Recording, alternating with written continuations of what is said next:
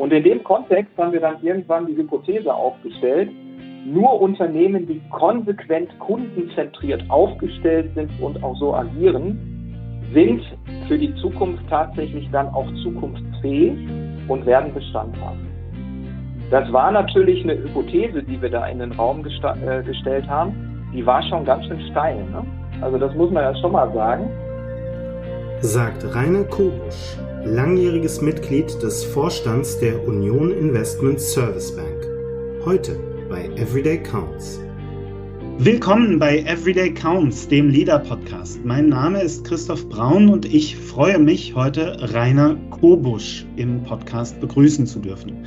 Rainer ist ehemaliges Mitglied des Vorstands der Union Investment Service Bank und ich möchte schon seit geraumer Zeit mit Rainer sprechen, weil ich niemanden kenne, der eine tiefgreifende und langfristige organisatorische ja, Entwicklung in ihrer Gänze so anschaulich und so verständlich und so ja begeistert erklären kann, wie Rainer das tut. Denn, das werden wir gleich erfahren, die Union Investment Service Bank, die hat in den vergangenen, ähm, ich glaube, ja, zwei Jahrzehnten, kann man sagen, eine konsequente Weiterentwicklung ihrer Arbeitsweisen, ihrer Denkweisen ähm, vorangetrieben.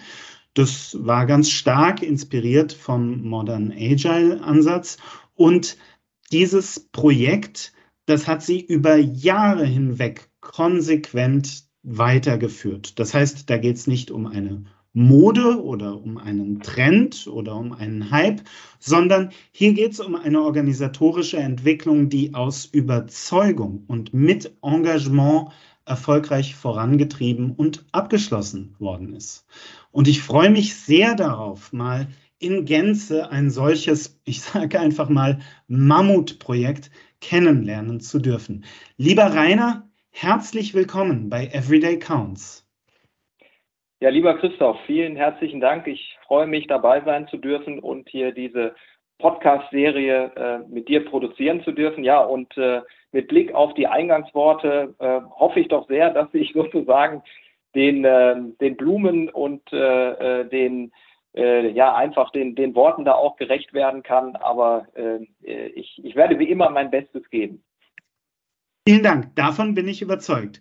Lieber Rainer, wie jeder unserer Gäste darfst aber auch du erstmal zwei Aufwärmfragen beantworten. Und die erste dieser Aufwärmfragen, das ist die Frage nach einem Mythos, einem Mythos der Arbeit. Ich frage dich also nach einer Idee, einer These, einem fixen Gedanken, einem Vorurteil, das da draußen herumschwirrt, das in den Köpfen der Leute drinsteckt über Arbeit und wovon du sagst, hey, das ist doch Quatsch. Ja, sehr gerne. Die, die Frage greife ich gerne auf. Ähm, und äh, die steht im Grunde genommen auch schon im Zusammenhang mit diesem Thema Veränderungsprozesse. Wie werden mhm. die gestaltet? Äh, wie werden sie durchgeführt? Hier und da erlebt man ja immer noch mal so ein bisschen eine Haltung im Sinne von, ja, äh, Veränderungen sind notwendig und wenn ich die verordne und in die Organisation weiter delegiere, oder gegebenenfalls noch äh, externe damit draufsetze, äh, dann klappt das schon. Mhm. Und äh, das, glaube ich, ist in der Tat äh, ein Mythos äh, der Arbeit, denn zumindest äh, in unserer Erfahrung war das Mitmachen des Managements ein ganz entscheidender Faktor, um letzten Endes Transformationsprozesse auch wirklich erfolgreich gestalten zu können. Und insofern kann ich an dieser Stelle äh, eigentlich schon sagen, ähm, es ist wirklich äh, äh, ein sehr entscheidender Punkt, äh, nicht äh, zu glauben, die Dinge äh, delegieren zu können, äh, sondern wirklich das Mitmachen auch des Managements ist gerade in solchen Fragestellungen und Aufgaben extrem gefragt. Vielen Dank. Ähm, eine Nachfrage. Warum ist das Mitmachen des Managements aus deiner Sicht so entscheidend? Also ich kann mir da jetzt verschiedene Aspekte vorstellen. Der eine Aspekt ist natürlich, wenn das Management selbst mitmacht, dann erfährt es ja sozusagen am eigenen Leib die, das Wesen dieser Veränderung. Also geht es darum, dass das Management das selbst aus eigener Erfahrung kennt oder geht es darum, dass, das wäre ein anderer Aspekt, die äh, Mitarbeiterschaft ähm, mitbekommt, wahrnimmt, hey, das Management macht hier mit, das Management steht, also äh, ne, nicht nur talk the talk, sondern auch walk the walk. Also wie, wie schaust du darauf? Was ist es an diesem Mitmachen des Managements, das so entscheidend ist für den Erfolg einer, einer ja, äh, Veränderung? Ja, es sind im Grunde genommen, äh, Christoph, beide Aspekte. Also zum mhm. einen das Mitmachen unter dem äh, Aspekt, man ist sozusagen dann auch nach außen hin in die Gesamtorganisation Teil dieses äh, mhm. Transformationsprozesses und nimmt sich da nicht raus im Sinne von, ich habe es mal delegiert und mach dir mal. Das gibt natürlich die, diesem gesamten äh, Vorhaben ein hohes Maß an Glaubwürdigkeit und man ist, wenn man so will, natürlich dann auch in einer Art Vorbildfunktion, äh, die den Mitarbeitenden auch deutlich macht, ja, es scheint in der Tat sehr, sehr wichtig zu sein und gibt natürlich auch ein Stück weit, ich sag mal, Führung, gibt ein Stück weit Guidance, dass es sich hier wirklich um eine Aufgabe handelt, die von hoher Bedeutung ist, äh, wo auch wirklich äh, die Führungskräfte Crew, Crew komplett dahinter steht und insofern äh, ist aus beiden von dir genannten Aspekten das Mitmachen wirklich ein ganz wichtiger Faktor. Vielen Dank. Die zweite Aufwärmfrage, die ich dir stellen möchte, das ist die Frage nach einem Quick Win, das heißt nach einer Technik, einer Methode, möglicherweise auch einem Gedanken, einem kleinen Trick, von dem du sagst, hier ist etwas, das ihr in eurem Alltag im Nu umsetzen könnt. Das muss man nicht umständlich sich erarbeiten. Das ist ganz, ganz einfach einzusetzen. Und das bringt uns weiter. Das macht uns effektiver oder effizienter. Was hast du uns hier mitgebracht?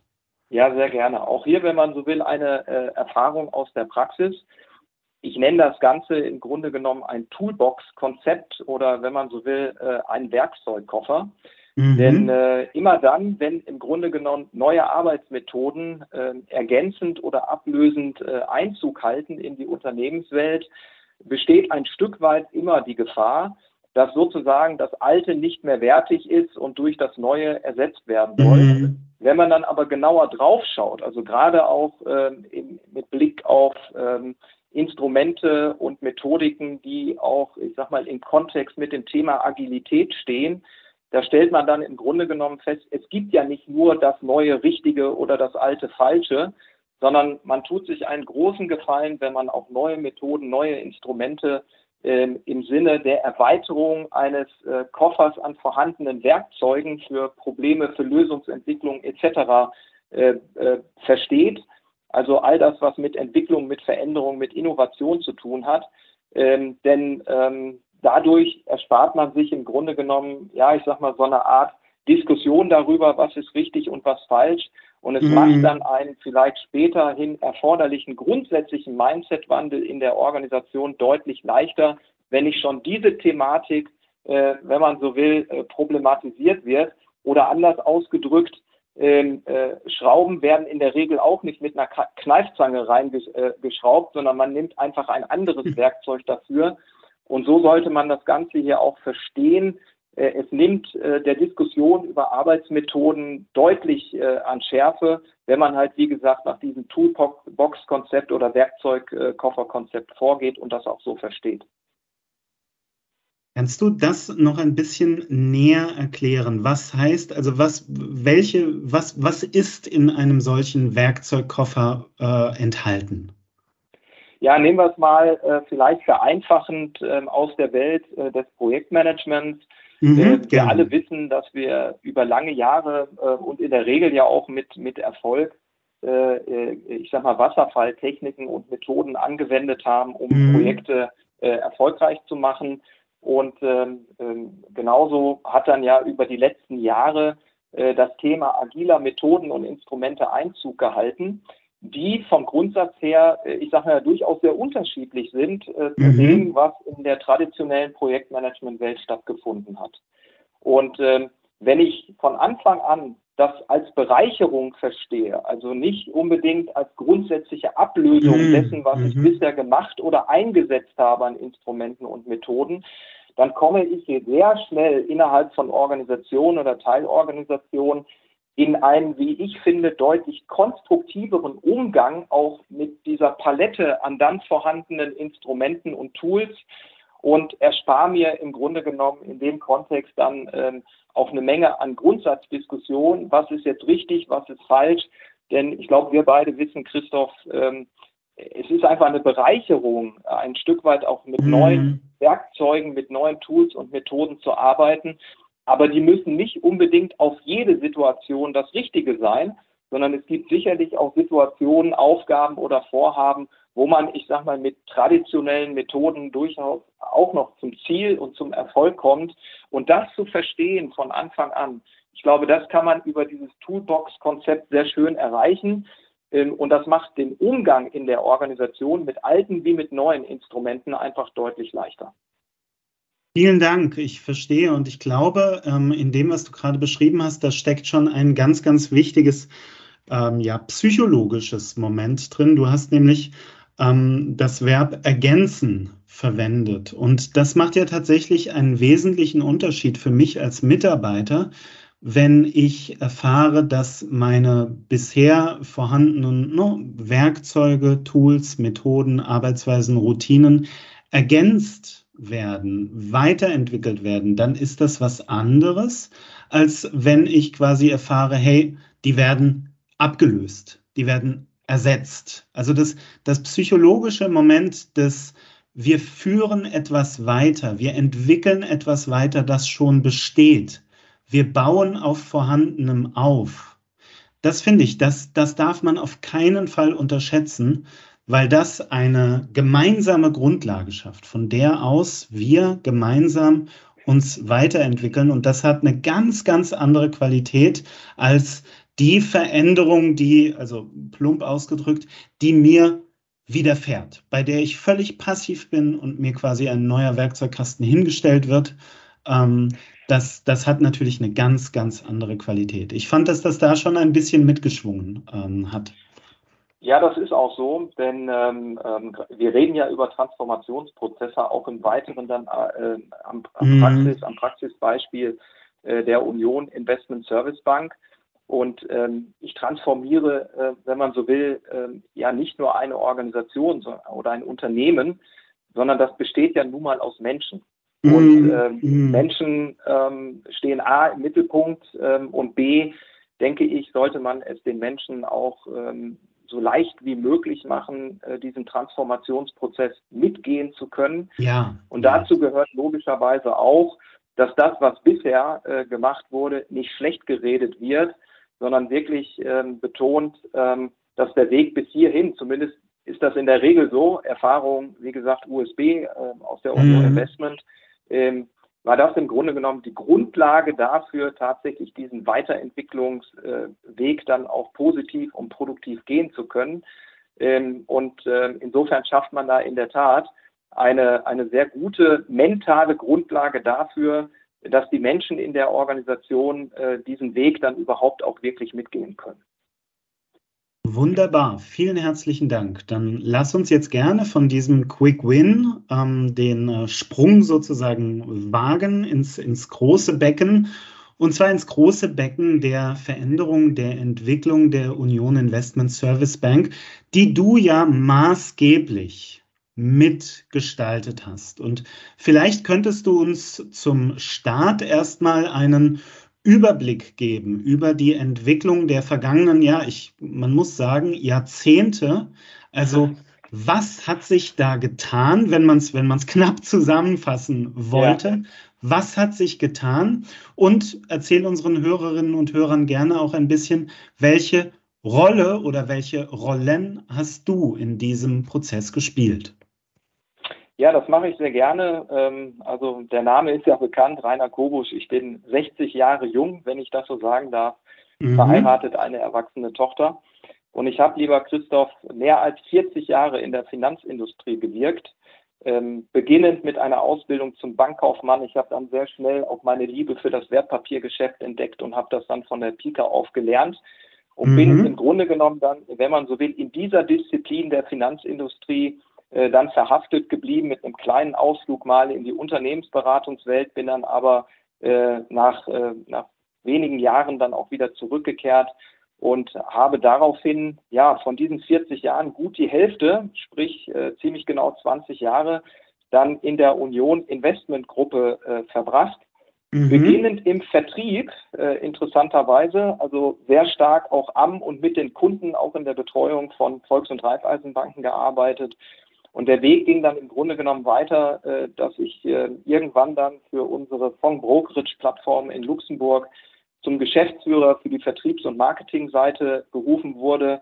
Äh, bin dann, das war 2010, zurückgekehrt nach Frankfurt und bin dort Teil des Vorstandes der Union Investment Service Bank geworden und mhm. habe dann seit 2013, also schon drei Jahre später, die Gesamtleitung auch des Bereichs Finanz- äh, äh, und Fondsdienstleistungen übernommen, ähm, der dann im Grunde genommen aus drei Bereichen bestanden hat, nämlich zum einen aus dem Investment-Depot-Geschäft, das ist das Kerngeschäft der USB, über die wir nachher noch im Weiteren sprechen werden. Mhm. Dazu kommt dann noch die Fondsadministration und äh, das Fonds-Brokerage, das ich aus meiner Luxemburger Zeit als Geschäftsführer ja schon kennengelernt habe. Ja, und das habe ich äh, im Grunde genommen dann äh, bis Ende 21 äh, äh, verantwortet. Wie gesagt, das waren dann 40 Jahre berufliche Tätigkeit, sehr erfüllend, aber auch sehr intensiv und ähm, mhm. ähm, ich sag mal, wenn man das Ganze dann 40 Jahre quasi am Stück gemacht hat, ohne Pause, ohne dass irgendwann mal was gewesen ist, habe ich für mich persönlich dann eigentlich äh, beschlossen, wenn das irgendwie geht und wir da vernünftige Lösungen finden, dann möchte ich mit meinem 60. Lebensjahr äh, aufhören, ähm, ich sag mal tatsächlich in dieser Intensität, in diesen Rollen zu arbeiten. Mhm. Ja, und das ist uns auch gelungen. Die Nachfolgen sind alle geklärt in der Union Investment Gruppe. Und ich bin, wenn man so will, ähm, ja, seit äh, circa sechs Monaten äh, in Anführungszeichen im Unruhestand. Mhm. Ja, und freue mich darüber, äh, unter anderem halt auch hier in diesem Podcast über die beruflichen Erfahrungen, auch Praxiserfahrungen äh, in diesem Transformationsprozess mit dir sprechen zu können. Ich bin sehr gespannt, was du erzählst. Jetzt sei mir aber die ähm, ja, persönliche Nachfrage gestattet. Ja. Ähm, wie geht's dir denn heute und was sind jetzt die, die Projekte, die du verfolgst? Was sind jetzt so Ziele, die du ähm, ähm, dir setzt? Ja, wie geht es mir jetzt? Wie gesagt, das sind ziemlich genau sechs Monate, dass ich dann, äh, mhm. wenn man so will, raus bin aus der Union Investment meiner wirklich im besten Sinne beruflichen Heimat. Ähm, ich bin sehr froh und stolz darauf, eine so gute Zeit äh, dort äh, verbracht zu haben, verbringen zu dürfen, auch in sehr verantwortlichen Aufgaben äh, und Positionen.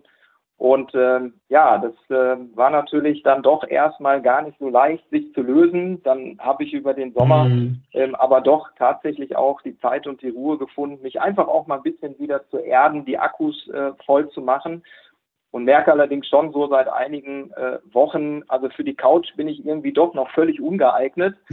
Das heißt, äh, perspektivisch äh, wird es sicherlich dann auch wieder Tätigkeiten oder Aktivitäten geben, die mir zum einen Spaß bereiten und zum anderen aber auch anderen Menschen und oder Organisationen einen entsprechenden Nutzen stiften. Und da habe ich äh, durch viele Gespräche äh, in den vergangenen Wochen ähm, ist mir da eigentlich deutlich gemacht worden, dass vor allen Dingen die von mir gemachten praktischen Erfahrungen mhm. in solchen Veränderungs- und Transformationsprozessen äh, nicht nur als Teil der Geschichte, sondern vor allen Dingen auch in der, in der Verantwortung dieser Thematik solcher Transformationsprozesse für andere Unternehmen oder Teileinheiten äh, echt spannend sind und nutzbar gemacht werden sollten. Und insofern kann ich mir die, für die Zukunft schon vorstellen, in solchen Themen auch äh, aktiv zu werden. Zum Beispiel, indem ich äh, verantwortliches C-Level-Management in solchen mhm. Fragestellungen, in solchen äh, Prozessen begleite oder auch als Sparringspartner zur Verfügung stehe. Oder indem ich äh, gerade auch Führungskräfte, die in solchen Prozessen auf Schlüsselpositionen sitzen, einfach ähm, auch als Coach zur Seite stehe. Das sind so die Dinge, äh, die ich mir für die Zukunft da sehr gut vorstellen kann und äh, die, ich will es mal so formulieren, durchaus auch schon auf lebhafte Nachfragen gestoßen sind. Das ist ja spannend, das freut mich. Also das heißt, die Couch bekommt dich nicht. Nein, doch noch nicht. Dein, du bist der Couch, du bist, du bist äh, der, der Couch entflohen und ähm, wirst deine, deine berufliche Erfahrung, die ja wirklich tief und sehr, sehr, sehr praktisch ist, auch noch in anderen Zusammenhängen einsetzen können. Das freut mich sehr. Ja, du hast es gerade schon angesprochen. Du hast ganz, ganz viel praktische Kenntnis von Veränderungen und das äh, maßgebliche ähm, ähm, Projekt hier ist natürlich die Union Investment Service Bank. Kannst du uns vielleicht mal einen Überblick darüber geben, welche Entwicklungen, welche Veränderungen in den vergangenen ähm, 20 Jahren dort vollzogen worden sind? Worum geht es? Ja, sehr gerne. Wovon sprechen wir denn? Genau, also zunächst mal, wer oder was ist eigentlich die Union Investment Service Bank? Äh, das mhm. ist ein Wertpapierdienstleistungsinstitut was innerhalb äh, der Union Investment Gruppe verantwortlich ist für das Investment Depot Geschäft. Ähm, Kernprodukt, mhm. wenn man so will, in der USB ist seit langen Jahrzehnten das sogenannte Union Depot. Das heißt mhm. also, äh, privaten und auch Firmenkunden der genossenschaftlichen Finanzgruppe äh, ist es möglich, Fonds der Union Investment Gruppe und auch von sogenannten Drittanbietern oder Drittfonds in diesem Union Depot zu verwahren. Und die Kolleginnen und Kollegen der USB kümmern sich dann im Grunde genommen um alle Geschäftsprozesse bis hin zum Kundenservice, äh, die mit diesem Kernprodukt dann auch im Zusammenhang stehen. Okay. Äh, vielleicht noch ein Blick auf die Größenordnung, weil die USB äh, ist sicherlich ein Institut, was eher ein Stück weit im Hintergrund steht, aber gleichwohl ähm, die USB äh, verfügt etwa über eine Kundenbasis von fast fünf Millionen Kunden. Das heißt, so viele Menschen oder ah. auch juristische Personen führen sozusagen ihr Fonddepot tatsächlich in der USB. Mhm. Und unser Kundenservice hat pro Jahr mehr als eine Million Kundenkontakte, oh. äh, die, ich sag mal, auf unterschiedlichen Kanälen stattfinden können. Und äh, dabei handelt es sich sowohl um Anfragen von Bankberatern der genossenschaftlichen Finanzgruppe als auch der Privatanleger selbst. Nur um das mal ein Stück weit einordnen zu können, über welchen Größenordnung wir bezüglich der USB hier eigentlich sprechen. Und äh, ja, wo kommt das Institut her? Ähm, ich möchte vielleicht tatsächlich ungefähr 20 Jahre zurückgehen, mhm. ähm, denn dort hat die USB dann begonnen, wirklich ihre ganzen Geschäftsprozesse und Services sehr stark zu industrialisieren. Das war mhm. äh, schlicht und ergreifend notwendig, weil mit Beginn der Jahrtausendwende, der ein oder andere mag sich noch dran erinnern, es so einen Internet-Hype gab, Telekommunikations-Hype, die Deutsche Telekom ging an die Börse und das hat für ein schon fast brutales Wachstum auch in der Union Investment äh, Gruppe und damit auch in der USB gesorgt. Und da war es äh, sozusagen erste äh, äh, Unternehmenspflicht, sich so aufzustellen, dass man sagen kann, das ist alles hocheffizient, ich habe eine operative Exzellenz in allen Geschäftsprozessen. Das Ganze ist hochskalierbar und kostenoptimiert, einfach um diesem starken Wachstum überhaupt Herr werden zu können. Und das natürlich, äh, ich sag mal, äh, äh, mit den entsprechenden Kostenstrukturen. Wenn ich das so formuliere, dann hört man schon, dass die USB eigentlich, ähm, wenn man wirklich mal zwei Jahrzehnte zurückblickt, eigentlich sehr stark Backoffice orientiert war und mhm. das Thema Geschäftsprozesse und Effizienz ähm, und ähm, äh, ja, ich sag mal, wie gesagt, die, die Exzellenz der Prozesse halt auch im Vordergrund gestanden hat. Und, und äh, Entschuldigung, war, kurze Nachfrage. Ja? Das ist das, was du gerade meintest, als du gesagt hast, sie ist industrialisiert worden. Also dieses ja, genau. die Effizienz steigern, die Prozesse Richtig. optimieren und okay, okay. Mhm. Genau. Und ähm, äh, das Ganze hat im Grunde genommen über lange, lange Jahre ähm, auch Früchte getragen. Ähm, mhm. man war mit Themen wie ähm, äh, mit Themen wie Skalierbarkeit äh, von Prozessen, äh, permanente äh, Veränderungs- und Verbesserungsbereitschaft, also KVP, ähm, all diese Themen im Grunde genommen so ausgerüstet, dass man sagen konnte, jawohl, mit Blick auf die Kernaufgaben und Kernfunktionen, die die USB hat, läuft das alles prima und sauber weiter. Und wenn man so will, mit diesen Aktivitäten, mit diesen Kernaufgaben äh, trägt die USB dann auch zum Gesamterfolg der Union Investmentgruppe bei. Mhm. Eine erste wirklich gravierende Veränderung hat es dann 2013, 2014 gegeben, äh, als das Haus beschlossen hat, dieses, ich nenne es mal traditionelle Depotgeschäft mit dem Kundenservice zusammenzuführen. Ähm, das war eigentlich die erste wirkliche Transformation, die ich persönlich ah. mitbegleitet und auch verantwortet habe. Und äh, wenn ich das so sage, hört sich das alles relativ leicht an, aber man muss äh, in dem Kontext halt einfach auch berücksichtigen, da ist, wenn man so will, eine sehr ausgeprägte und äh, hochprofessionalisierte Prozessdenke zusammengekommen mit äh, einer Einheit, die schon immer sehr stark natürlich auf äh, die Kundenbedarfe und Kundenaspekte äh, mhm. geschaut hat, nämlich den Kundenservice. Und das war, wenn man so will, schon ein Change-Projekt, das ähm, natürlich äh, sozusagen erste Herausforderungen mit sich gebracht hat. Das haben wir ähm, allerdings 2013, 2014 auch sehr erfolgreich äh, umsetzen äh, können, sodass am Ende dieses Prozesses, das hat dann etwa ja, 12, 18 Monate gedauert, wir dann eigentlich sagen konnten, ja, es ist jetzt tatsächlich auch ein Laden und so fühlen wir uns auch. Also das mhm. war, wenn man so will, die erste gravierende Veränderung, die es innerhalb der USB dann gegeben hat. Das liegt jetzt äh, roundabout sieben, acht Jahre zurück. Super, vielen Dank. Wenn ich ganz kurz hier einhaken darf, dass ähm, du hast ja gerade schon erwähnt, dass das, dass das gar nicht so trivial ist. Und ich stelle mir vor, dass die Verbindung von zwei Einheiten, äh, derer die eine eher aus dem, du hast gerade gesagt, aus dem Backoffice-Geschäft quasi kommt und ähm, auf äh, ne, optimierte Prozesse setzt, sehr effizient arbeitet und die andere unmittelbar am und mit dem Kunden zusammenarbeitet, das muss ja nicht immer ganz kongruent sein, vorsichtig ausgedrückt, oder? Ja, das ist so. Also zumindest die Schwerpunkte liegen sicherlich ähm, einfach, weil man ähm, mhm. äh, auch unterschiedliche Schwerpunkte in seiner bisherigen Tätigkeit hatte, ja, da durchaus mehr oder weniger weit auseinander.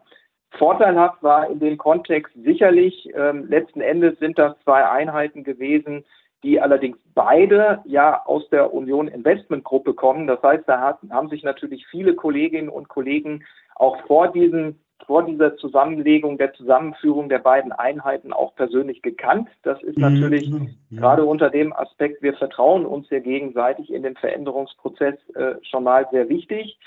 Und wir haben ähm, auch damals schon großen Wert darauf gelegt, dass wir, wenn ich das so sagen darf, Betroffene zu Beteiligten gemacht haben. Das heißt, mhm. die haben in gemischten Arbeitsgruppen, haben die äh, äh, Kolleginnen und Kollegen im Grunde genommen dann an dem Thema Organisation, ähm, an dem Thema, ähm, welche Prozesse, wer ist für was verantwortlich, äh, gearbeitet.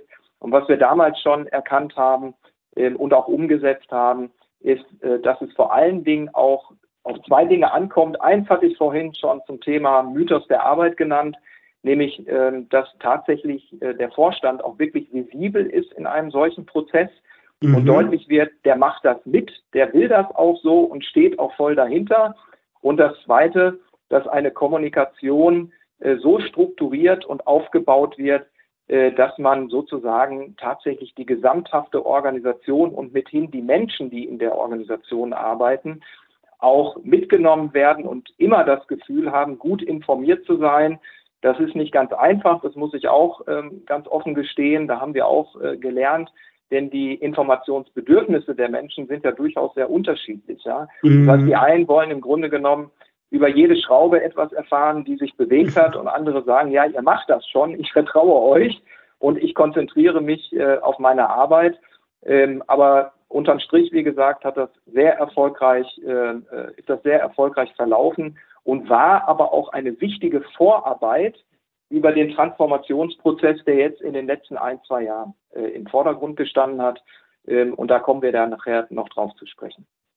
Sehr gerne. Ich würde dich gerne äh, zwei, zwei kleine Fragen zu, zu der Veränderung, die du uns gerade ähm, ähm, geschildert hast.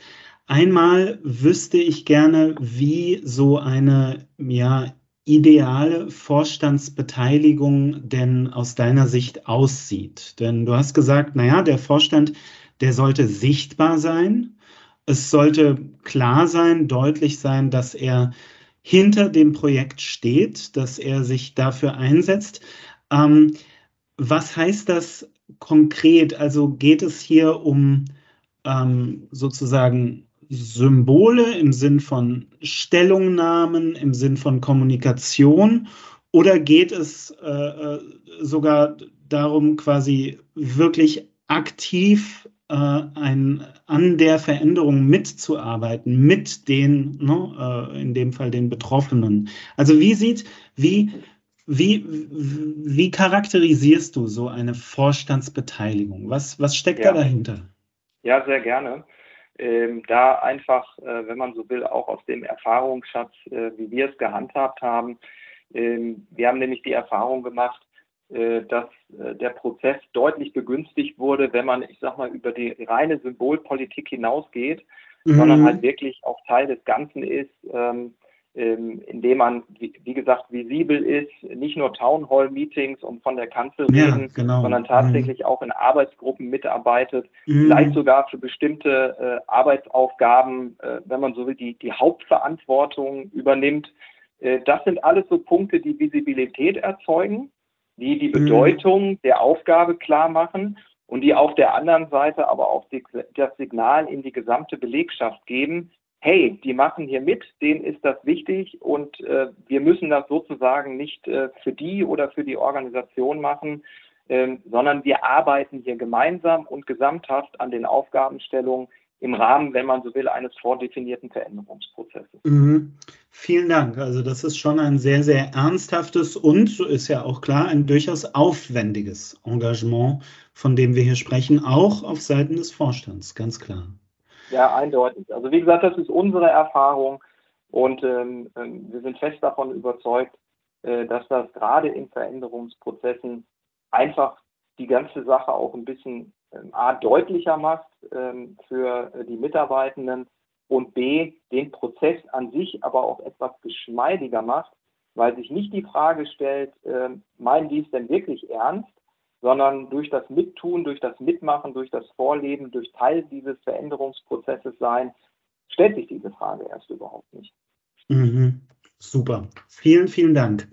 Ähm, eine zweite Nachfrage hätte ich und zwar zum Thema Kommunikation. Es heißt ja, ja immer, ähm, solche Veränderungsprojekte im Endeffekt stehen und fallen die ähm, mit dem Gelingen der Kommunikation. Nun hast du gerade schon angesprochen, dass es da ganz verschiedene Bedarfe gibt. Also Du hast gesagt, da gab es oder da gibt es äh, bete beteiligte Mitarbeiter, die eigentlich gerne über jede Schraube informiert werden möchten. Und es gibt andere, denen genügt es, wenn sie hin und wieder so mitbekommen, dass wir jetzt an einem bestimmten Meilenstein äh, vorbeigekommen sind. Und dann gibt es sicher ne, auch verschiedene Kommunikationstypen, stelle ich mir vor. Also solche, genau. die eher auf persönlichen Austausch setzen und ja, möglicherweise ihre, ihre unmittelbare Umgebung, ihre Netzwerke. Und dann gibt es andere, die informieren sich gerne auf eine ja, etwas abstraktere Weise, die, die lesen dann in Mails nach oder, oder, oder am schwarzen Brett und so weiter und so fort. Wie seid ihr diesen, ja, dieses, dieses Riesenthema Kommunikation angegangen? Ähm, im Grunde genommen, indem wir tatsächlich das Thema Kommunikation A zu einem eigenständigen Arbeitspaket gemacht haben. Mhm. Ähm, damit ist das natürlich, äh, hat das natürlich auch schon eine entsprechende Bedeutung bekommen, ähm, indem durch diese Separierung als eigenständiges Arbeitspaket hat es natürlich, wenn man so will, auch einen Kommunikationsverantwortlichen gegeben. Also das mhm. wurde schon auch alles sehr gut strukturiert und gesteuert. Und ähm, wie ich vorhin schon sagte, gerade in Transformationsprozessen ist das unabdingbar für den Erfolg, alle Mitarbeitenden dann sozusagen auf der Reise mitzunehmen und regelmäßig über den Stand der Entwicklung zu informieren. Mhm. Wir haben dann, äh, äh, ich sage mal, ein mehrstufiges äh, Konzept gehabt. Das haben wir auch im jüngsten äh, Transformationsprozess so entwickelt. Das ist ja auch so ein bisschen, wie soll ich das sagen, nicht, nicht Try and Error, aber Learning by Doing. Man mhm. spürt dann ja mhm. sozusagen auch auf dem Weg, was ist denn eigentlich erforderlich, was ist notwendig, ähm, um sozusagen äh, die Gesamtorganisation dann auch wirklich auf der Reise mitnehmen zu können. Und wir haben es äh, ganz grob äh, formuliert, so gehalten, dass wir äh, gesagt haben, also die, die generellen Themen werden im Grunde genommen äh, durch den Vorstand äh, platziert. Das muss nicht mhm. immer ein Townhall-Meeting sein, gerade, ich sag mal, auch lernend und erfahrend aus der Corona-Zeit gehen da auch wunderbar Teams-Meetings, um, ich sag mal, die grundsätzlichen Botschaften ja. ähm, auch an, an alle Mitarbeitenden loszuwerden äh, und zu, zu äh, übertragen. Und was uns dann immer noch wichtig war, und das hat sich auch bewährt, dass diese Botschaften die es in den Veranstaltungen gegeben hat, dann quasi nochmal nachgefragt und übersetzt wurden auf der Abteilungs- respektive auf der Gruppenebene. Entweder um ein mhm. Stück weit das nochmal zu festigen, also diese Botschaften, oder natürlich auch und auch ganz wichtig, Feedback einzuholen. Das heißt, ist das wirklich angekommen? Ähm, hat man wirklich das verstanden, was man denn auch zum Ausdruck äh, bringen wollte? Gibt es Fragen dazu? Daraus hat sich im Grunde genommen dann natürlich auch direkte morgen eine Q&A-Liste mm. oder ein mhm. Q&A-Konzept mm. äh, entwickelt, sodass äh, die Mitarbeitenden auch immer das Gefühl haben, jawohl, wenn ich will, kann ich eigentlich jede Frage loswerden und die wird sozusagen im Rahmen dieses Arbeitspaketes zum Thema Kommunikation auch beantwortet. Ähm, und äh, ich bekomme dann sozusagen tatsächlich auch eine Rückmeldung. Und was wir auch ähm, äh, tatsächlich festgestellt haben, sind auch noch zwei Dinge. Zum einen, was die eigene Organisation anbelangt, gerade in Veränderungsprozessen, versteht sich eigentlich fast von selbst, aber es ist halt wichtig, das auch nochmal zu kommunizieren, dass wenn man sich in solchen Prozessen befindet, Christoph, sind mhm. alle Mitarbeitenden gleich wertvoll. Mhm. Das heißt, auch Mitarbeiterinnen und Mitarbeiter, die jetzt nicht aktiv in solchen Arbeitsgruppen involviert sind, sind genauso wichtig für diejenigen, die aktiv, ich sag mal, in, in Arbeitsgruppen unterwegs sind. Denn im Zweifel sind das dann ja die Kolleginnen und Kollegen, die den anderen, die in den Arbeitsgruppen unterwegs sind, den Rücken frei halten, ja, indem sie das Tagesgeschäft äh, mehr oder weniger dann quasi komplett und noch ergänzend abdecken.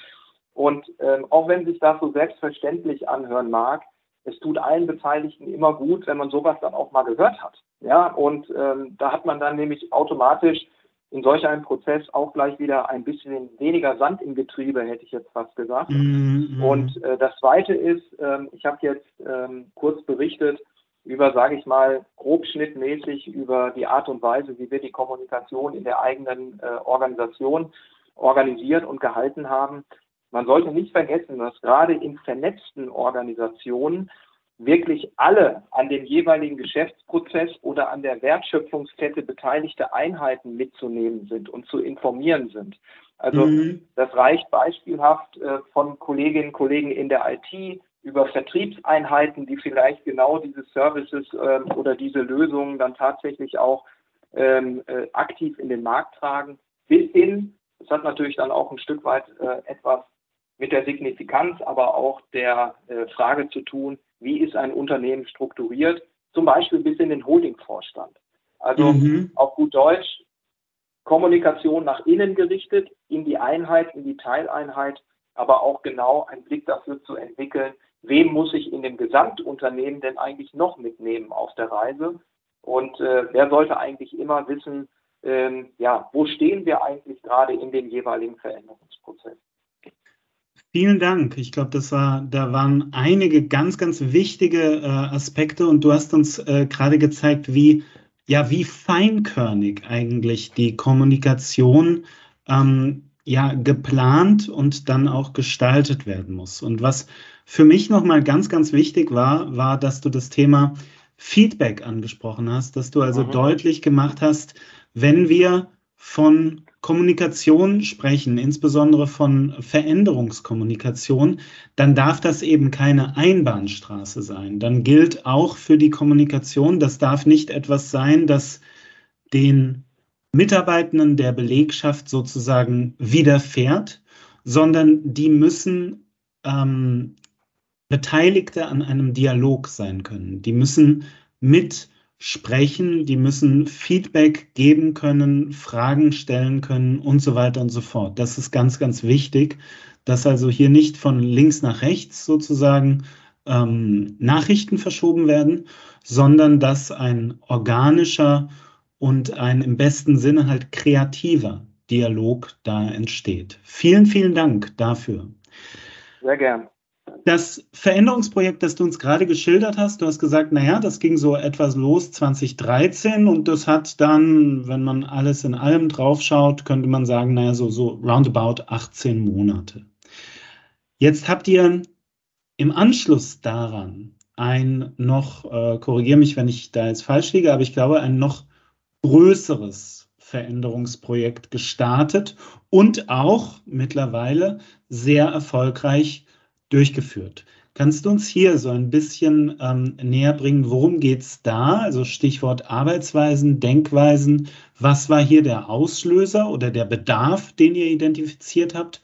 Und wie seid ihr dieses Projekt angegangen? Ja, sehr, sehr gerne. Ähm, soll ja ein Stück weit auch äh, der Schwerpunkt äh, hier unseres Gespräches sein.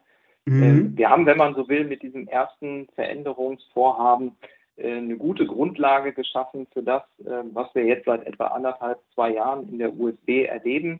Wenn man so will, war dann die neue Ausgangsposition, dass wir ähm, eine, eine Einheit hatten aus dem ursprünglich alten Depotgeschäft und aus dem ursprünglich alten Kundenservice, die dann Jahre im Grunde genommen Zeit hatten, auch wirklich sehr vernünftig äh, zusammenzuwachsen, was auch der Fall gewesen ist.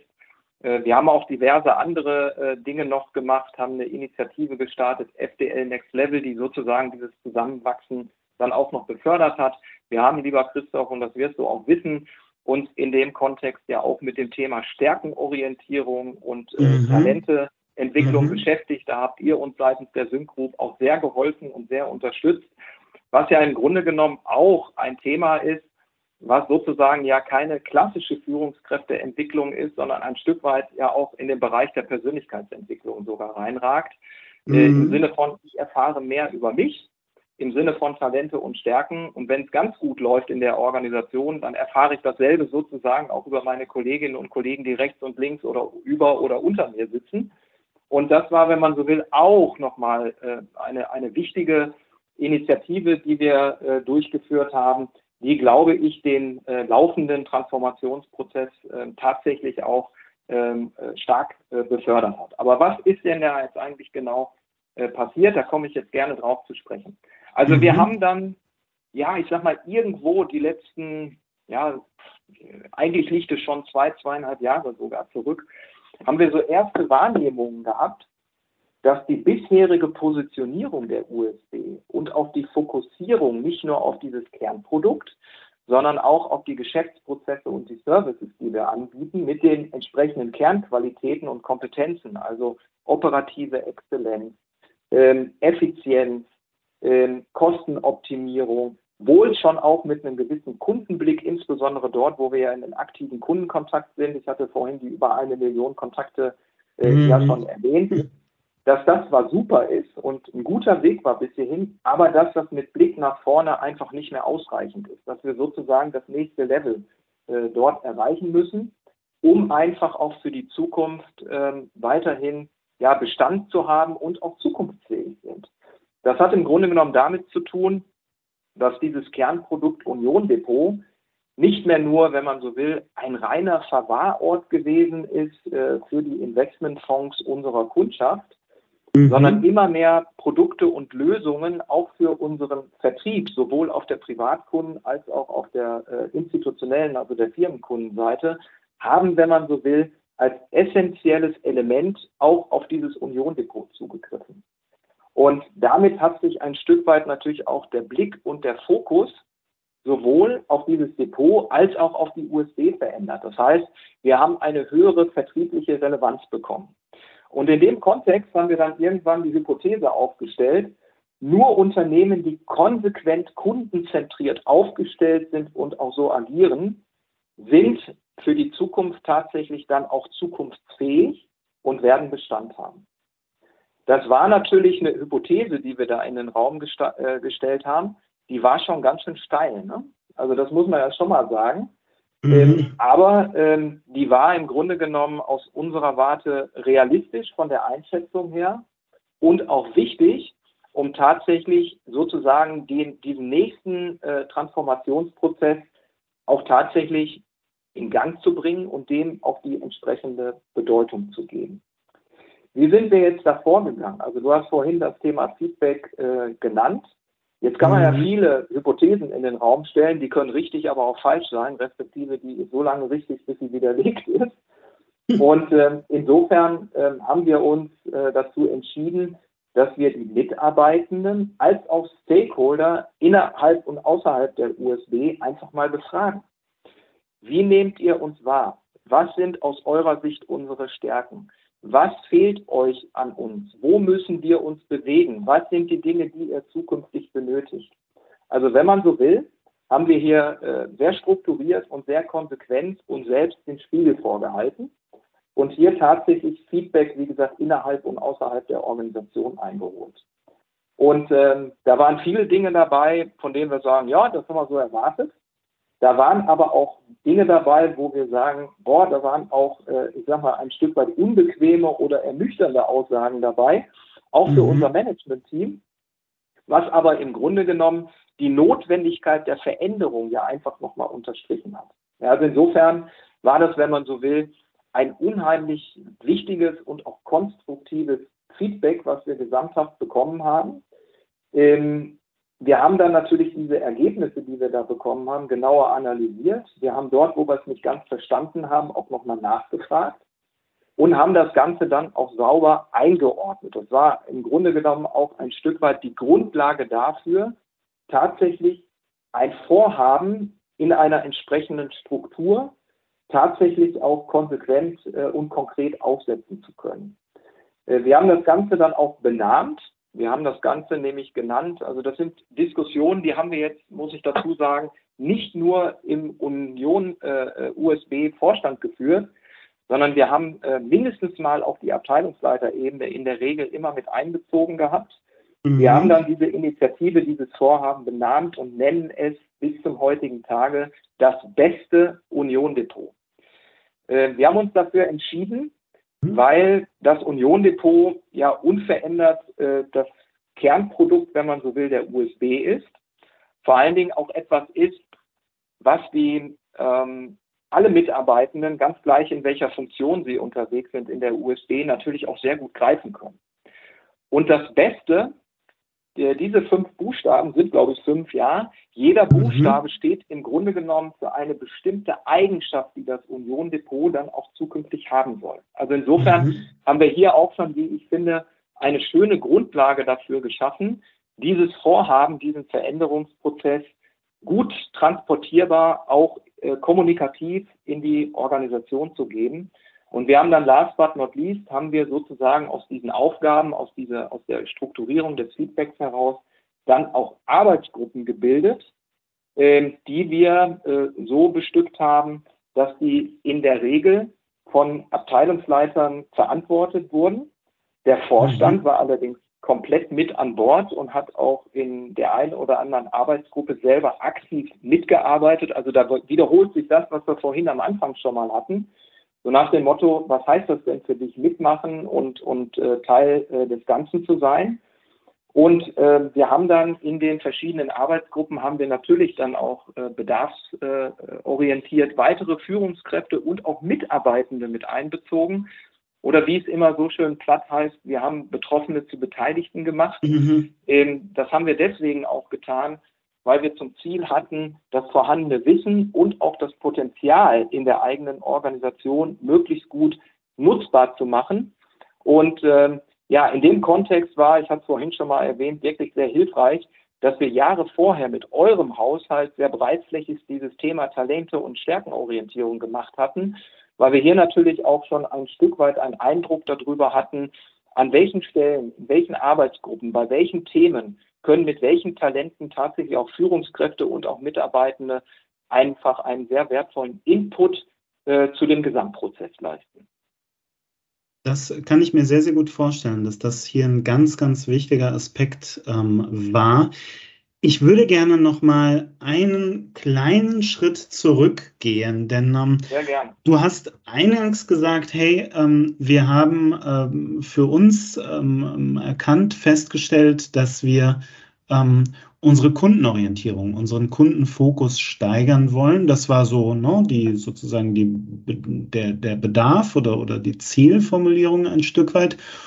Und dann hast du äh, fast, fast so ein bisschen en passant gesagt, naja, und dann haben wir eine wirklich große Befragung durchgeführt, sowohl von Mitarbeitenden als auch von Stakeholdern, auch von externen.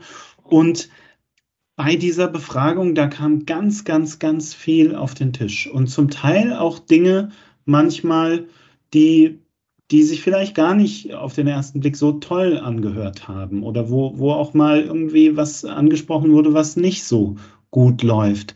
Jetzt würde ich hier gerne einfach mal kurz feststellen, das war doch ein Riesen, ähm, ein, ein, ein sehr, sehr mutiger Schritt, sage ich mal, sich zu diesem Instrument zu entscheiden, oder?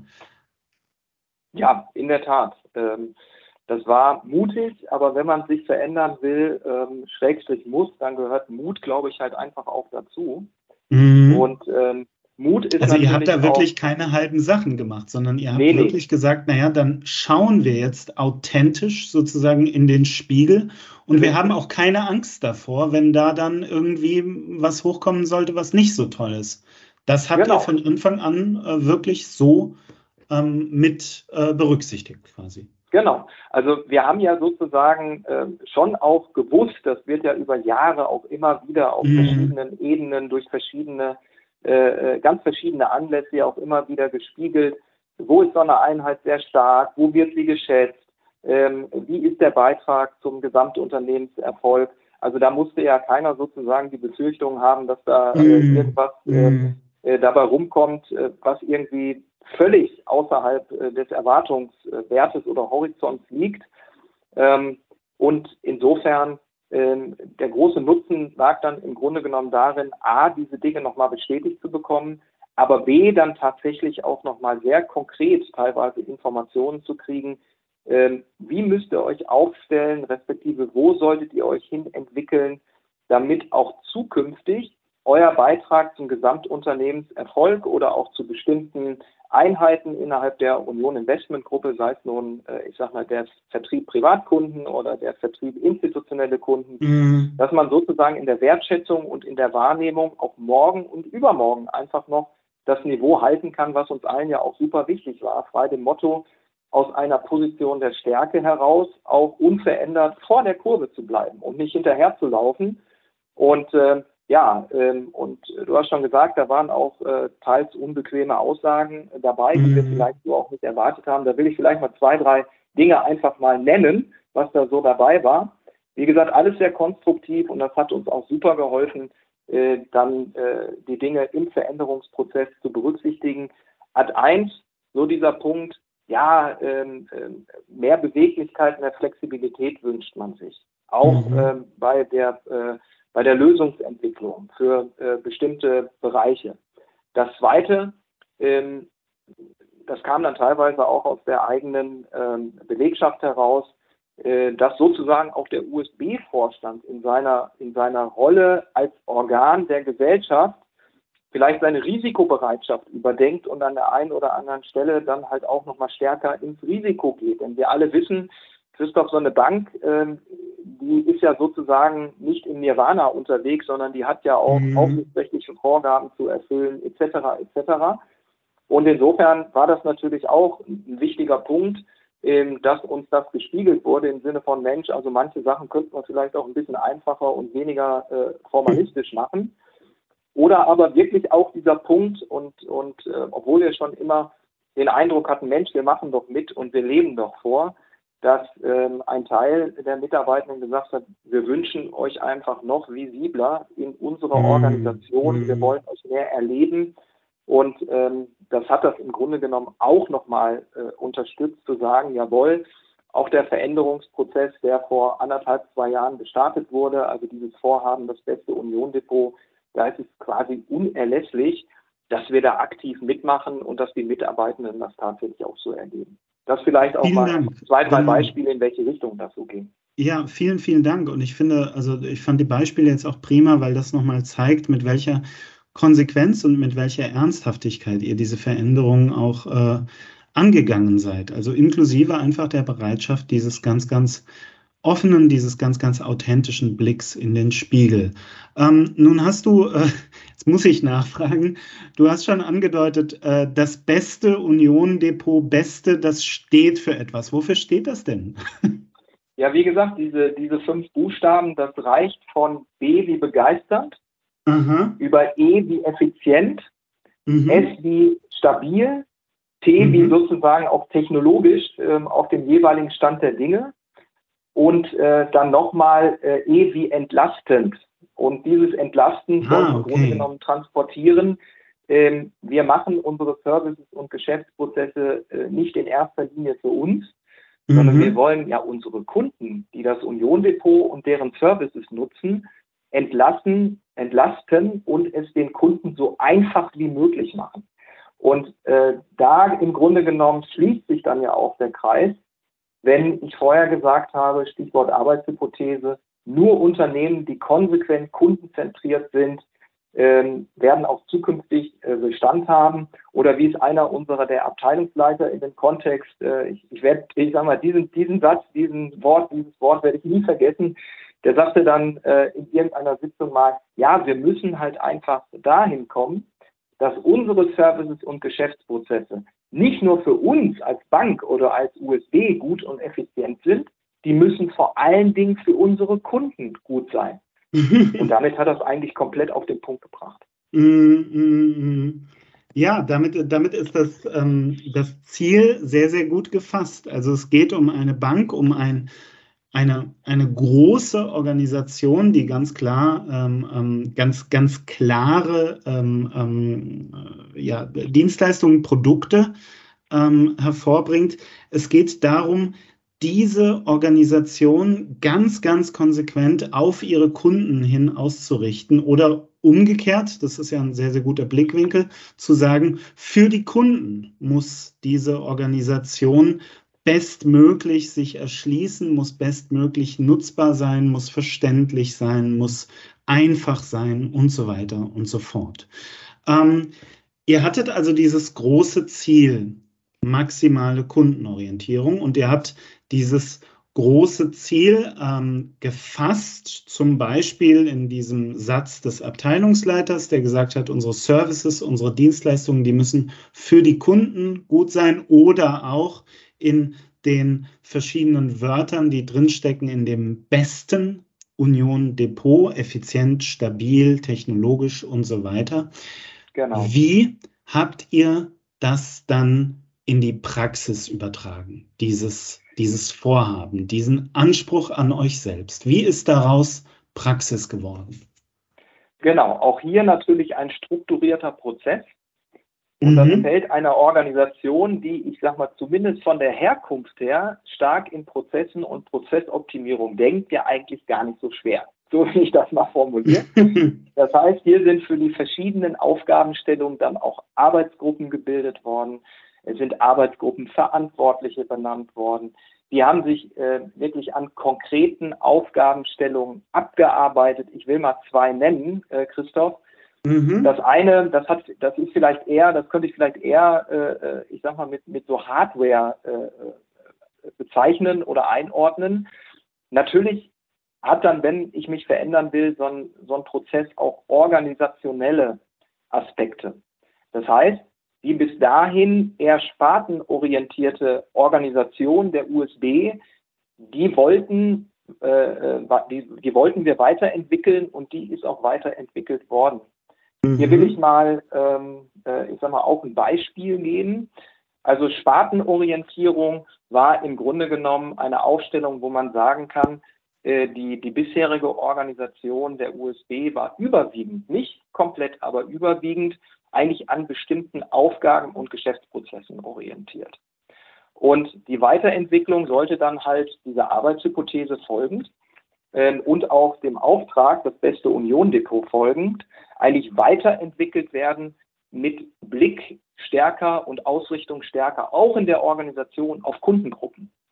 Jetzt reden wir dann aber nicht über Kundengruppe A, B, C im Sinne von, der hat ein volles, der hat ein mittleres und der hat ein halb leeres Portemonnaie. Das ist damit mhm. nicht gemeint, sondern das hat eher mit den Bedarfen der Kunden was zu tun. Und es macht halt einen Unterschied, ob ich Kunden habe, die die Fonds der Union Investment oder die Lösung der Union Investment nutzen, äh, ich sage mal, für eine quasi automatisierte Vermögensverwaltung oder für die Altersvorsorge oder ob ich sage, ähm, ich habe hier, äh, ich sage mal, auch Nachlassfälle zu begleiten. Also ich mhm. sage bewusst nicht äh, zu bearbeiten, sondern zu begleiten. Und das hat sich dann in Teilen auch sozusagen in der Benamung dann geäußert der Abteilung. So ist zum Beispiel in dem letzteren Fall, ist aus, wenn man so will, einer Nachlassbearbeitung, ist eine Abteilung geworden, die sich auch um Erben kümmert. Also hier wieder der mhm, Kundenfokus. Mhm. Natürlich müssen die Nachlassfälle bearbeitet werden. Das wird dann in der Regel mit den Volks- und Raiffeisenbanken, mit der Hausbank gemeinsam gemacht. Aber der Blick sollte geweitet werden darauf, dass sozusagen das Vermögen dann ja auch übertragen wird auf diejenigen, die dann äh, ja einfach das Erbe übernehmen und antreten. Und das ist ja, wenn man so will, eine, eine weitere Kundengruppe, die vielleicht ganz spezifische Anforderungen stellen, auf die wir uns auch USB dann auch ausrichten wollen. Und das ist ein gutes Beispiel vielleicht dafür, dass man sagt, die bisher eigentlich stark spartenorientierte Organisation ist auch einer Weiterentwicklung dann unterzogen worden. Ja, und das ist ein sehr gutes Beispiel dafür, wie ähm, mit dem, dem Perspektivwechsel ähm, der Kunde auf eine ganz andere Art und Weise wieder in den Mittelpunkt rückt. Also ein ganz, ganz wesentlicher Punkt. Genau so ist es. Zweites Beispiel aus eher dieser hardware-orientierten Aufgabenstellung, äh, die originären Geschäftsprozesse, die dann in einer solchen Organisation stattfinden. Ähm, ja, dem sind im Grunde genommen, wenn ich den Geschäftsprozess so entwickeln will, Christoph, dass er tatsächlich den Kundenbedarfen auch besser entspricht. Ja, er muss ja deswegen nicht an Effizienz verlieren, aber wirklich stark auf die Bedarfe der Kunden ausgerichtet werden. Das muss ja auch technologisch umsetzbar sein. Mhm. Und ähm, in dem Kontext haben wir dann auch ähm, uns dafür entschieden, dass wir auch mehrere Softwaresysteme äh, neu einführen, um tatsächlich auch von den Möglichkeiten, von den technischen Möglichkeiten her, diese Geschäftsprozesse neu gestalten zu können.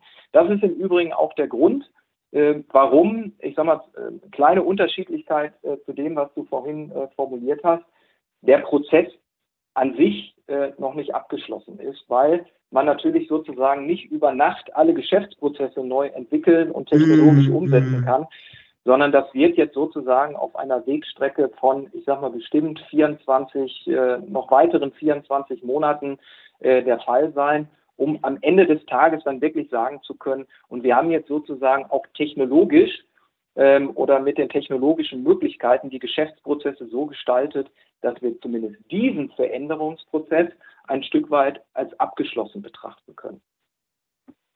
Vielen Dank. Ähm, ja, ganz klar. Also das ist natürlich bis heute auch äh, ein fortlaufender Prozess.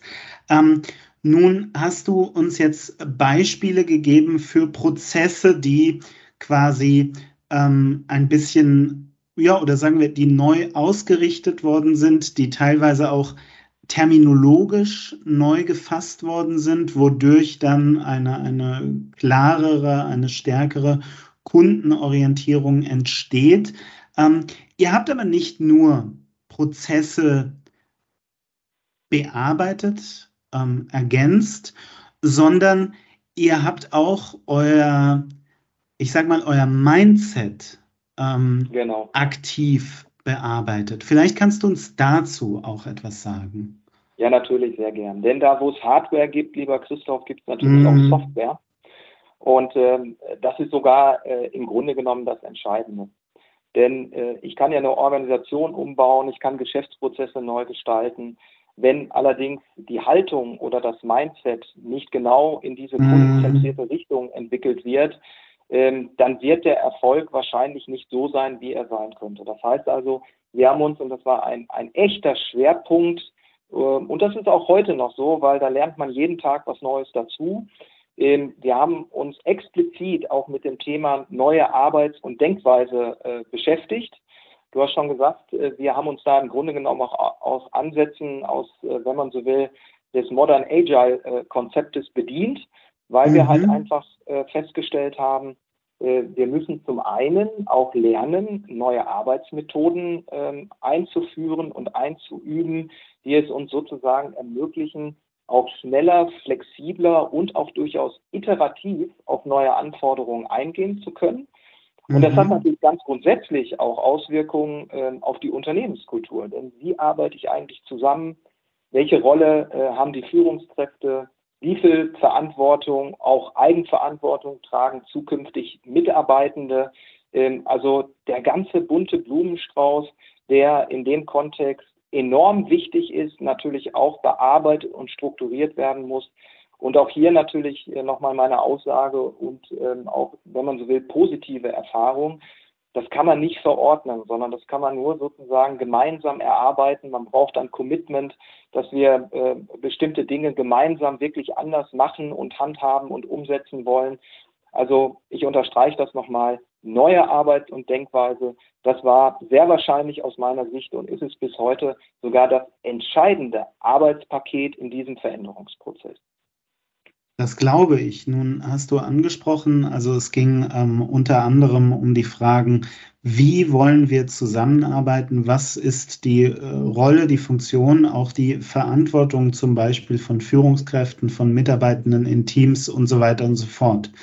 Ähm, ich stelle mir vor, dass, äh, also was mich interessiert ist, wie seid ihr hier zu Antworten gelangt? Und ich stelle mir vor, dass das so ähm, teils, teils sein muss. Auf der einen Seite darf natürlich die Mitarbeiterschaft, dürfen die einzelnen Mitarbeitenden hier ganz viel auch gestalterisch mitarbeiten. Auf der anderen Seite muss aber ein Vorstand doch gewisse Leitplanken für diese Gestaltung neuer Arbeits- und Denkweisen vorgeben. Wie, wie habt ihr diesen Balanceakt quasi hinbekommen?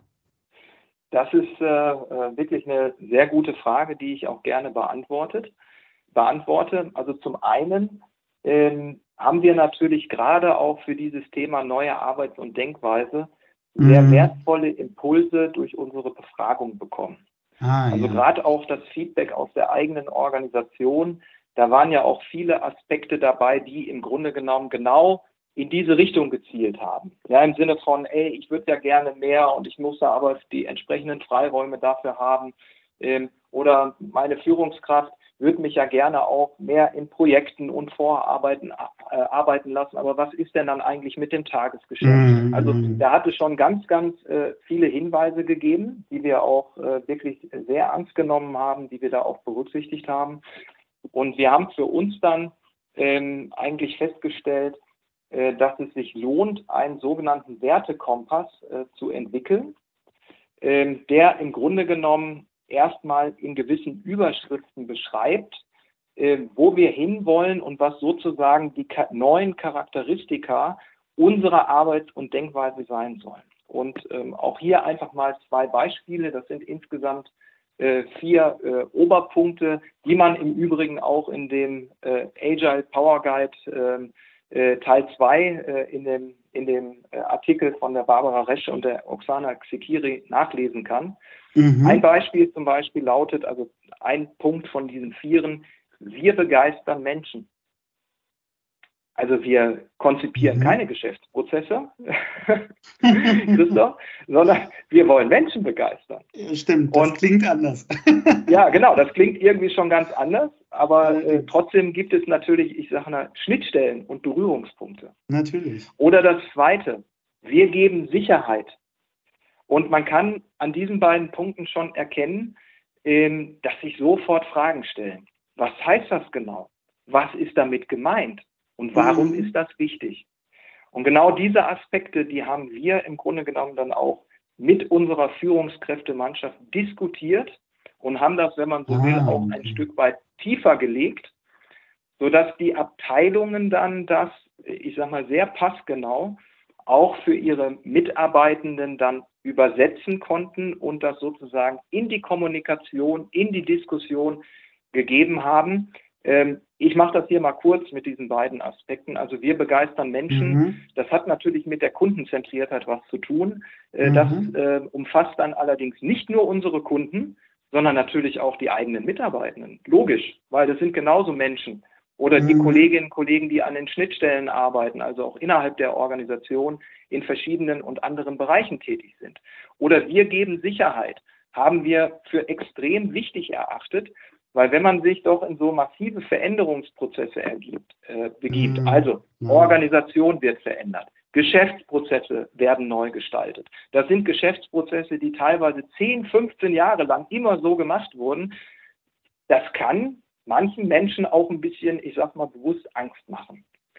Und deswegen ist einer der Kernsätze in diesem Wertekompass halt einfach auch äh, gewesen, wir geben Sicherheit.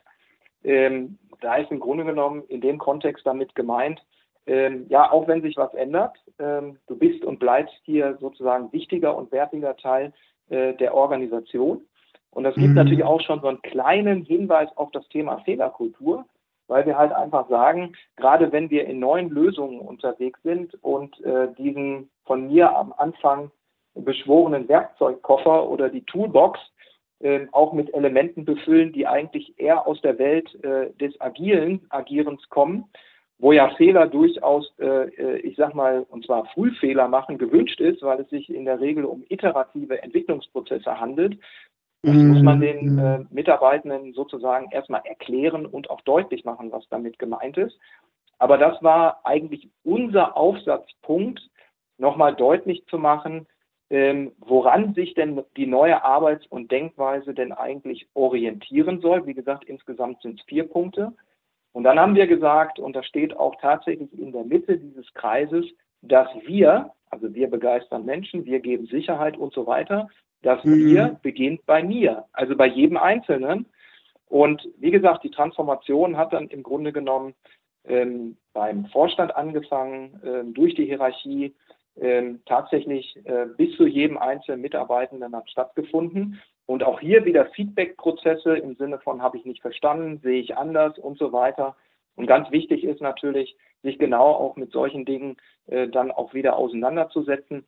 Wir haben aber festgestellt, dass ein nicht unerheblicher Teil der Organisation, also der Mitarbeitenden, also wirklich darauf gewartet hat, dass sich, dass sich da mal was tut.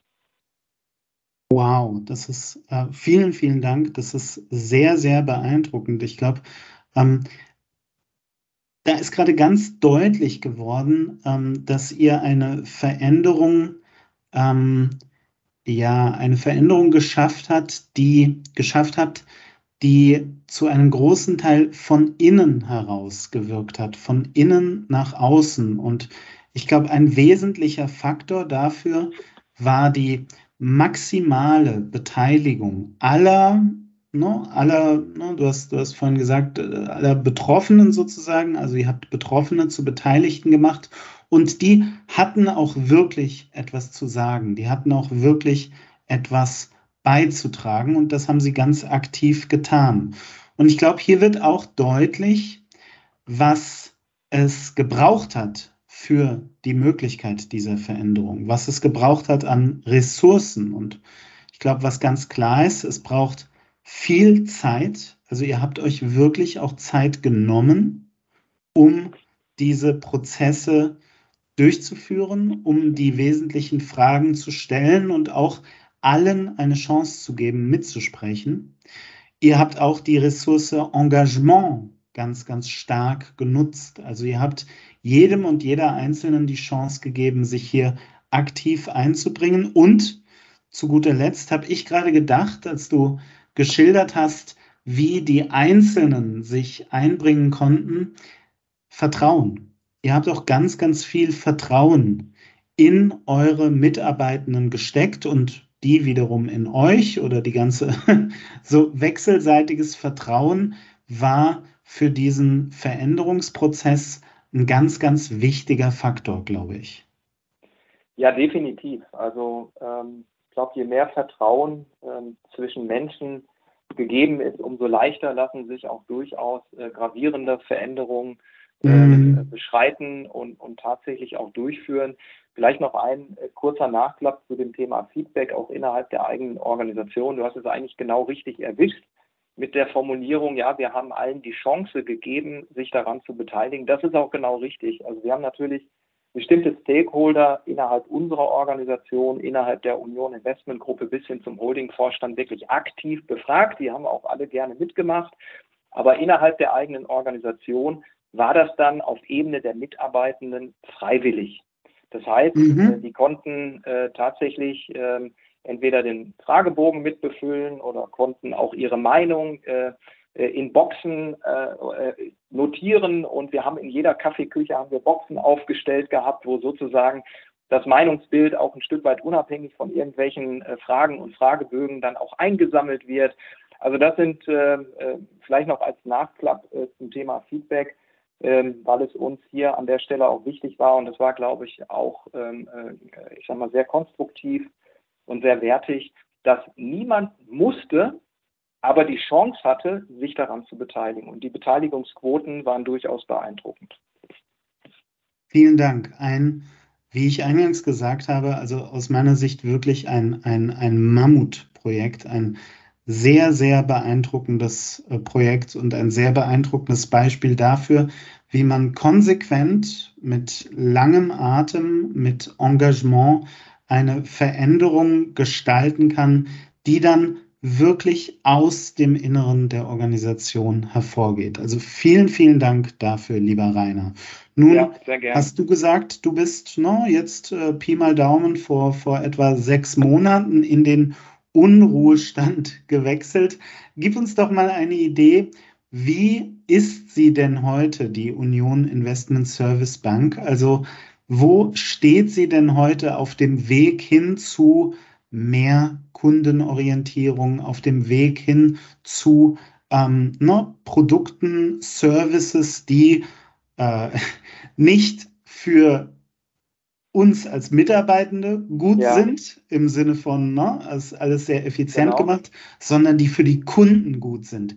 Wo steht sie denn genau. heute, die Bank, auf dem, ja, auf dem also Weg ist, dorthin? Äh, ja, ich würde das so formulieren, ich habe natürlich unverändert die Kontakte, die Verbindung mm. in die Union Investment Gruppe zu vielen Personen und natürlich auch äh, in die USB. Und ähm, ich würde das so formulieren, sie sind auf gutem Weg, aber es ist Work in Progress. Wie ja, ich vorhin schon gesagt habe, eine neue Arbeits- und Denkweise, die kann ich nicht mit dem Trichter aufsetzen und dann machen das alle. Ähm, mhm. Genauso auch, also Thema Software, genauso auch das Thema Hardware. Die Neugestaltung der Geschäftsprozesse, das erstmal zu denken, iterativ mhm. sozusagen zu erfragen, ist dieser Prozess jetzt wirklich in der Weise kundenzentriert gestaltet, äh, wie sich der mhm. Kunde und wie mhm. wir uns das vorstellen. Das alles braucht natürlich noch seine Zeit. Und ich hatte vorhin schon gesagt, bis sozusagen der letzte Geschäftsprozess, der notwendig ist, hier umgestellt ist, könnte ich mir einfach gut vorstellen. Das ist jetzt ein bisschen natürlich, ich sag mal, eine Einschätzung, eine Vermutung, aber wird wahrscheinlich noch 24 Monate etwa dauern, bis das soweit ist. Aber man ist einfach auf gutem Weg und äh, wichtig in dem Kontext ist halt dranbleiben. Das ist das mhm. Allerwichtigste. Ähm, den Erfahrungsaustausch pflegen untereinander, hierarchieübergreifend. Das gilt im Grunde genommen für jedes einzelne Element des Transformationsprozesses, denn bei aller Planung, Begleitung und auch Begeisterung für die Veränderung, man bekommt die Ergebnisse nicht per se geschenkt. Oder wie andere sagen würden, das ist kein Free Lunch. Insofern kann ich ähm, aus meiner Warte vielleicht äh, abschließend, ähm, äh, be bevor du vielleicht noch die eine oder andere Frage hast, ähm, einfach nochmal den Hinweis äh, geben, wirklich machen, anfangen, lieber kleine Schritte und Elemente anstarten, als auf den großen Wurf zu warten. Und auch hier vielleicht mal zwei, drei Dinge, die wir in der Organisation, das habe ich selber äh, auch aktiv noch miterlebt, angestartet mhm. haben, um auch deutlich zu machen, jawohl, wir ändern was, wir wollen auch was verändern. Das sind teilweise kleinere Dinge, die wir auch mit euch, das muss ich an der Stelle nochmal äh, wiederholen, ja auch entwickelt haben. Das heißt, Link hat unterstützt, äh, sogar äh, zu Corona-Zeiten per Videomeeting, so Sachen wie einfach die Wertigkeit von Meetings zu erhöhen. Ich glaube, das ist ein Painpoint, den wir irgendwie alle, die, äh, ich sag mal, äh, im Büroumfeld tätig sind, da können wir alle uns ein Bild dazu machen und wir haben alle schon erlebt, ähm, wo wir uns die Frage gestellt haben, äh, war das Meeting jetzt wirklich erforderlich oder war es wirklich so toll und so konstruktiv? Mhm. Wir haben hier zum Beispiel entschlossen, dass wir ein äh, Tool, ein ROTI-Tool eingeführt haben, also Return on Time Invested, wo mhm. ganz zum Schluss des Meetings jeder einzelne Teilnehmer dann online seine Bewertung abgeben kann in Sternchenform. War das Ganze jetzt für mich wirklich hochwertig? War es so Medium oder hat es irgendwie gar nicht gepasst? Und äh, das wird dann auch nachgearbeitet im Sinne von, woran hat es denn gelegen, dass dieses Meeting so toll war und ein anderes vielleicht nur Durchschnitt oder wie auch immer. Also das mhm. mal ein, ein Beispiel, wo man auch neue Elemente relativ schnell einführen kann, die aber schon ein Stück weit was mit Arbeits- und Denkweise ja zu tun haben. Oder wo auch die Kreativität äh, gefördert wird und äh, wo man auch sagen kann, jawohl, da kann eigentlich jeder mitmachen, wenn er denn will. Dieses Format Kill a Stupid Rule. Also einfach mhm. Dinge, die man schon immer gemacht hat, die manche aber auch schon immer mal hinterfragt haben, wieso findet das überhaupt statt, das vielleicht einfach mal wegzulassen oder zumindest zu diskutieren im Sinne von, ist das hier eine Tätigkeit, ist das eine Aufgabe, ist das ein Prozess oder Teilprozess, den, den es wirklich braucht? Denn es geht ja auch darum, wenn ich sage neue Arbeits- und Denkweise, und du hast es vorhin ja auch schon formuliert, ich brauche ja auch die Freiräume dafür. Ja? Ähm, wer kreativ arbeiten soll, mitarbeiten soll in Projekten oder Vorhaben, der kann nicht, ich sag mal, noch acht bis zehn Stunden am Tag dann auch noch Tagesgeschäft machen. Es sei denn, mhm. es ist ein Tagesgeschäft. Also das ist auch so ein Punkt. Oder äh, ein dritter Aspekt, ich glaube, der findet sich in dem Artikel dann auch wieder. Äh, der geht dann wieder eher so ein bisschen in die psychologisch-mentale Ecke. Wir haben in der USB dann das sogenannte Spaghetti-Eis erfunden. Hast du davon schon mal gehört? Äh, ich habe möglicherweise schon mal davon gehört, aber unsere Hörerinnen noch nicht. Genau. Klär dann, uns äh, auf. Dann, wenn wir die Zeit noch haben, erkläre ja, ich kurz, klar. was sich denn dahinter verbirgt. Denn äh, das Spaghetti-Eis ist ein bewusst positiv gehaltenes Codewort. Immer wenn das fällt, wird angezeigt, wir haben hier etwas zu klären. Und zwar nicht fachlich, sondern entweder zwischenmenschlich oder auch als Signal, dass sich hier irgendwo wieder ein altes Arbeits- und Denkmuster eingeschlichen hat. Und ich sage mal so, wenn das Thema Spaghetti-Eis fällt, äh, mhm. da hat dann, äh, und ich habe auch in meiner aktiven Zeit mir sicherlich auch das eine oder andere Spaghetti-Eis äh, eingefangen, ähm, man hat ein Schmunzeln auf dem Gesicht, weil man weiß, okay, jetzt kommt irgendwas, was wir so vielleicht früher nicht miteinander besprochen haben. Ja, weil man irgendwie im Tagesgeschäft und in der Tagesagenda über ganz andere Dinge gesprochen hat. Aber mal irgendwo äh, Dinge aktiv auch, sei es nun bilateral oder wenn es angemessen ist, in einer größeren Runde zu besprechen, im Sinne von, da steht irgendwie was zwischen uns oder haben wir hier wieder eine Entscheidung getroffen oder, oder ich sag mal, eine, eine Entwicklung vollzogen, die eigentlich noch aus der in Anführungszeichen alten Welt kommt. Mhm. Das ist total sympathisch und dann total einfach, das mit diesem Spaghetti-Eis zu signalisieren. Und äh, das wird äh, meiner Überzeugung nach auch heute noch sehr gerne und sehr aktiv in der USB eingesetzt, immer wenn solche Situationen auftreten.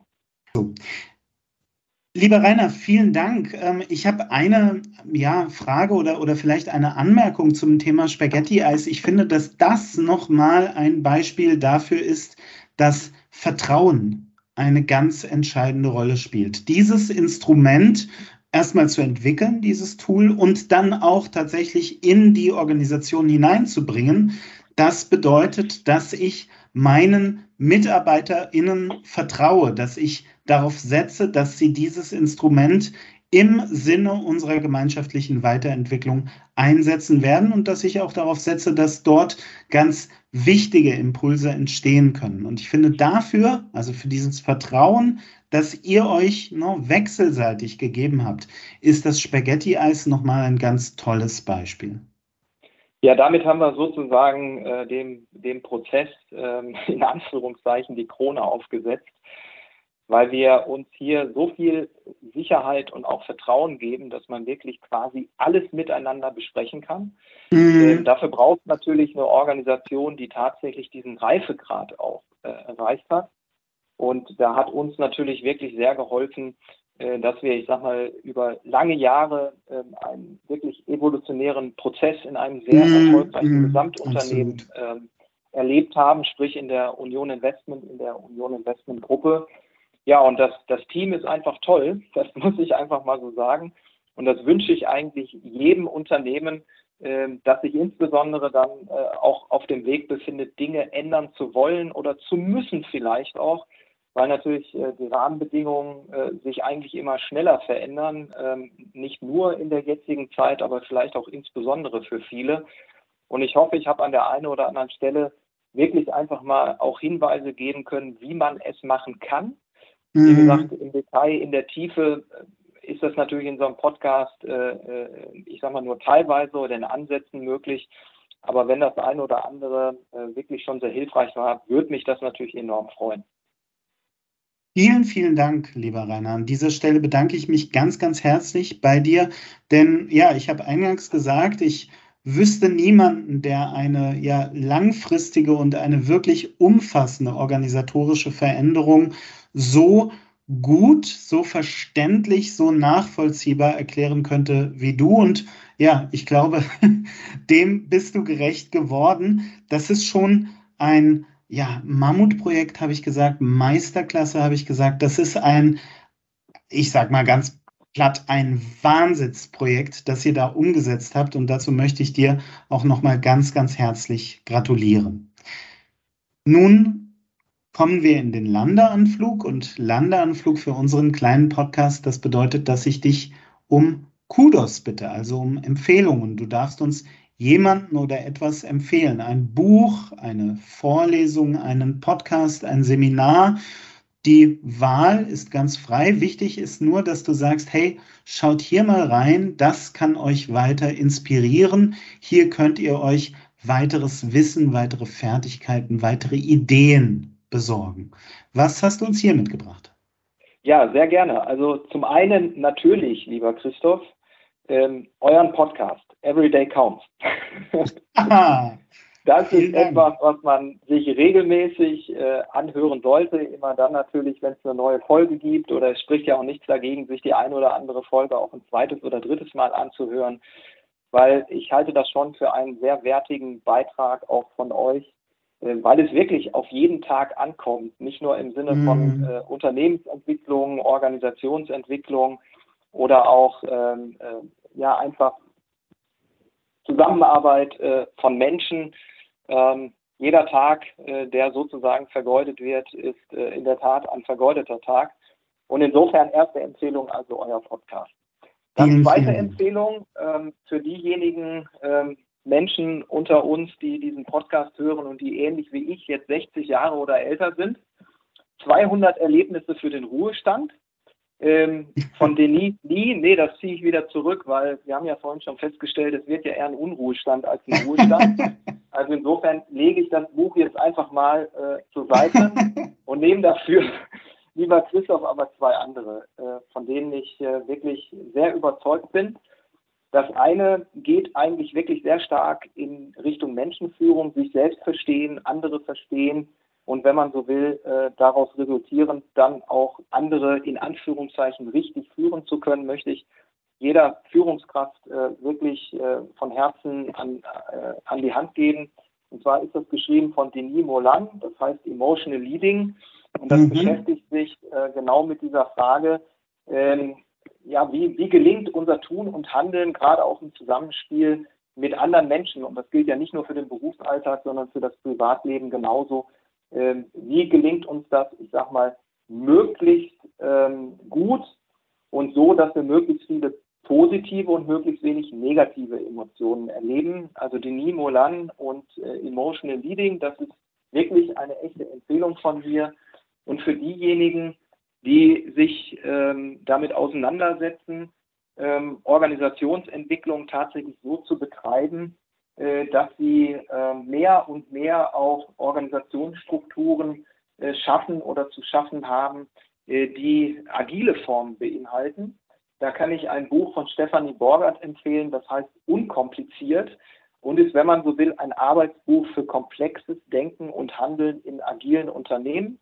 Auch das ist sehr schön geschrieben, sehr gut strukturiert und gibt eher organisational, wenn man so will, einen guten Einblick, wie eine, Organis äh, eine agile Organisation von Unternehmen gelingen kann. Das wären neben dem Podcast also meine beiden sehr ernst gemeinten Kudos. Super, vielen, vielen herzlichen Dank. Unkompliziert und Denis Mourlan. Emotional Leading werde ich sehr gerne genau. in den Show Notes verlinken. Tja, lieber Rainer, an dieser Stelle bleibt mir nur noch, mich ganz, ganz herzlich bei dir dafür zu bedanken, dass du dir die Zeit genommen hast, uns heute eine so langfristige, eine so konsequente, eine so ähm, durchdachte und letztlich eine so erfolgreiche organisationale Veränderung vorzustellen. Eine organisationale Veränderung, in der du natürlich eine ganz maßgebliche Rolle gespielt hast.